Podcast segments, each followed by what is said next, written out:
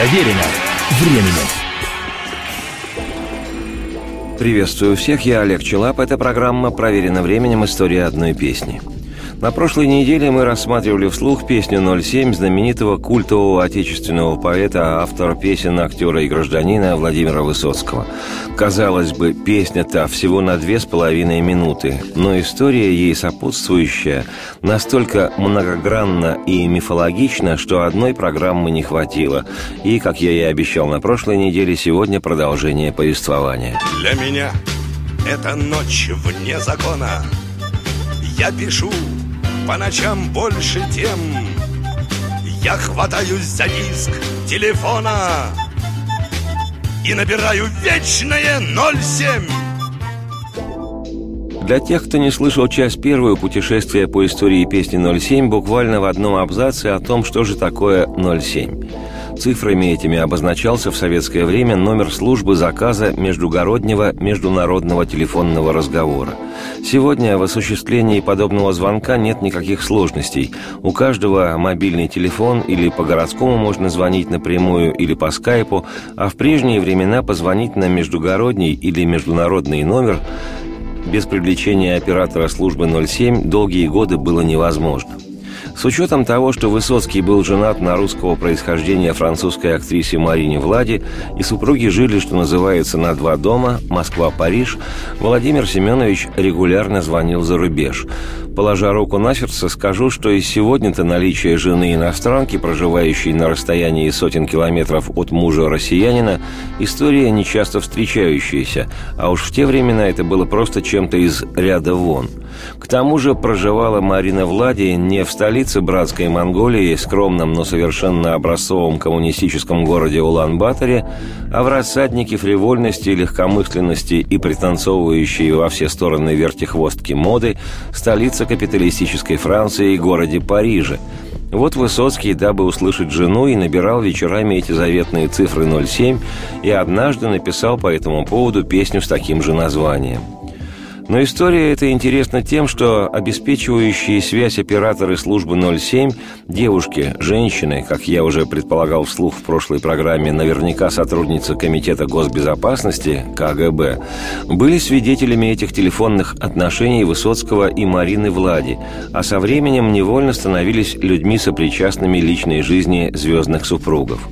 А поскольку я лично своими глазами видел человек восемь, каждый из которых хмельно и клятвенно сообщал мне, что это он пишет песни Андрею Макаревичу, а неблагодарный лидер машины времени выдает эти песни за свои, то находилось и немало людей, которые не только с Пушкиным на дружеской ноге, но и Высоцкого именуют Володей, исключительно по праву ближайшего друга или друга его семьи. Не хочу ни в коем обижать телефонисток-операторов службы 07, но среди них тоже немало было дочерей лейтенанта Шмидта, то есть таких, кто обеспечивал международный звонок Высоцкого его жене и потом с убежденностью, не подлежащей сомнению, могли сказать, что это про нее поется в песне «07». «Девушка, здравствуйте! Как вас звать? Тома?» «Семьдесят вторая. Жду, дыхание затая. Быть не может. Повторите. Я уверен. Дома». А вот уже ответили. «Ну, здравствуй. Это я». В прошлой программе я рассказывал об одной телефонистке Людмиле Орловой, которая омерила Высоцкого с Мариной Влади, улетевшей от разгулявшегося поэта в город Рим. И источник этой информации вполне надежный. Книга самой Марины Влади «Владимир. Прерванный полет». Но есть и иное прочтение данной мифологии – как отмечено в летописях, которые ведут и озвучивают многочисленные почитатели Высоцкого, в частности, госпожа Барановская, чьи признания общедоступны в сети интернет, цитирую, «все не так просто, как кажется. Речь в песне, конечно, может идти о Людмиле Орловой тоже, но более реальным прототипом телефонистки, мне думается, была моя двоюродная тетка Тамара Михайловна Барановская – она в разговоре со мной как-то в конце 70-х годов обмолвилась о том, что постоянно соединяет Высоцкого с его женой. Я тогда по малолетству не знала, что супруга Владимира Семеновича француженка и живет за границей. Моя тетя рассказала много интересных подробностей об их семейной жизни. По долгу службы она была обязана прослушивать разговоры. увы. К тому же Тамару Михайловну, ныне ее уже нет в живых, в семье всегда называли Тома, и представлялась она именно этим именем. Цитате конец. Вот такая, понимаешь, загогулина, как любил говаривать один незабываемый исторический персонаж. Ну а как же тогда телефонистка-оператор Людмила Орлова – Сошлюсь на уже упомянутую книгу Марины Влади о Высоцком, в которой отмечается, что при написании слов для песни «07» Высоцкий, очевидно, изменил имя Людмила на имя Тома, просто чтобы совпадали размер и рифма, хотя на самом деле телефонистку звали как раз-таки Людмила Орлова. И действительно, если рифма «Тома» «Дома» для песни еще и годится, то «Люда» «Дома» как-то не культяписто. Тем не менее, согласно книге Марины Влади, Людмила Орлова на протяжении десяти лет помогала общаться Высоцкому с его женой, которая много времени проводила в Париже. И, как гласит история, если Высоцкий и жена его начинали ссориться, то телефонистка разрывала связь, объясняя это техническими неполадками, и ждала, пока супруги поостынут малость. Иногда она даже включалась в разговор со словами «Успокойтесь, подумайте, это не так серьезно. Я вас вызову через час». И опять-таки, как отмечено в летописях, обнаруженных мной в паутине всемирной сети, со временем телефонистка-оператор даже стала другом семьи Высоцких, а после смерти поэта осталась другом Марины Влади. Вот только непонятно, как же быть с другой 72-й, оператором телефонисткой Томой, Тамарой Барановской – можно лишь предположить, что добрый телефонный ангел пары Высоцкий и Влади на самом деле секретный агент спецслужб. По одним документам это Орлова Людмила, а по другим Барановская Тома. Практически Юстас Штирлицу – человек, товарищ и друг. Он же Гоша, он же Жора, он же Георгий Иванович. Впрочем, не это главное. Интереснее то, что есть две версии песни «07». Одна записана Высоцким с ансамблем «Мелодия под управлением Георгия Гороняна» в аранжированном виде и с усеченным текстом. Цензура не пропустила бы. И от всего этого песня звучит пафосно, слишком уж с большим нажимом и чрезмерной акцентировкой актерского пения. И в сумме возникает эффект коктейля советской эстрады с кабаком. А другая версия, первозданная, акустическая.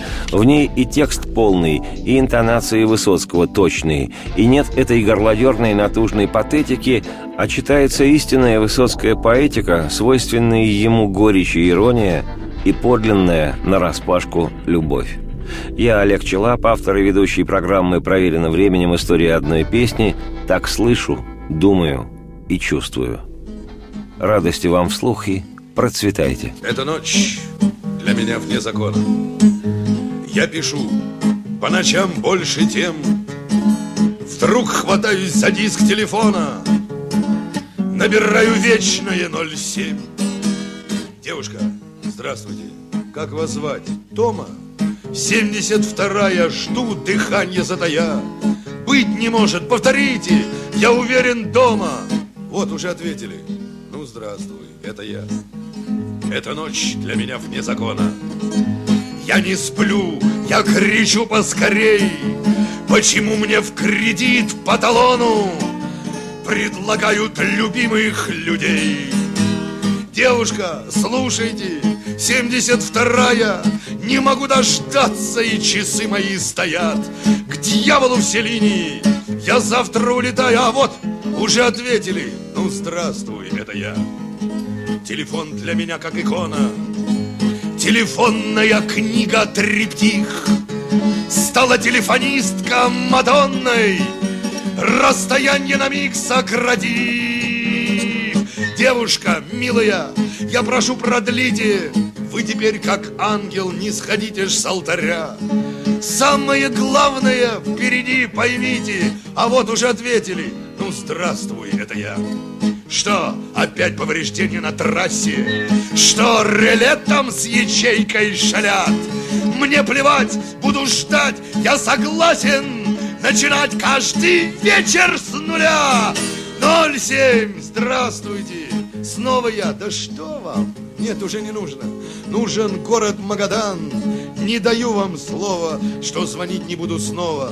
Просто друг один узнать, как он, бедняга, там. Эта ночь для меня вне закона. Ночи все у меня не для сна. А усну, мне приснится Мадонна. На кого-то похожа она. Девушка, слушайте, снова я, Тома, не могу дождаться, жду дыхание затая. Да меня, конечно, я, да я, я, конечно, дома. Вызываю, отвечайте, здравствуй, это я.